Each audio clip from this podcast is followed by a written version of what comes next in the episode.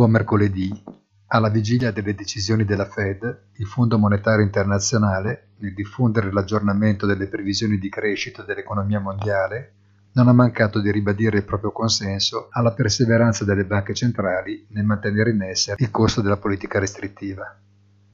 Le previsioni per gli anni in corso e successivo sono sensibilmente migliorate, tanto da escludere l'ipotesi di una recessione mondiale e rivedere in positivo tanto l'entità del rallentamento per quei paesi che ne saranno colpiti che la discesa dell'inflazione, più veloce e consistente. Sarà forse per questa ragione che un po' di cura monetaria in più è benvenuta, perché opererebbe in maniera quasi chirurgica senza creare danni collaterali come si teme. Tra poche ore la Fed dimostrerà se la pensa alla stessa maniera dell'FMI.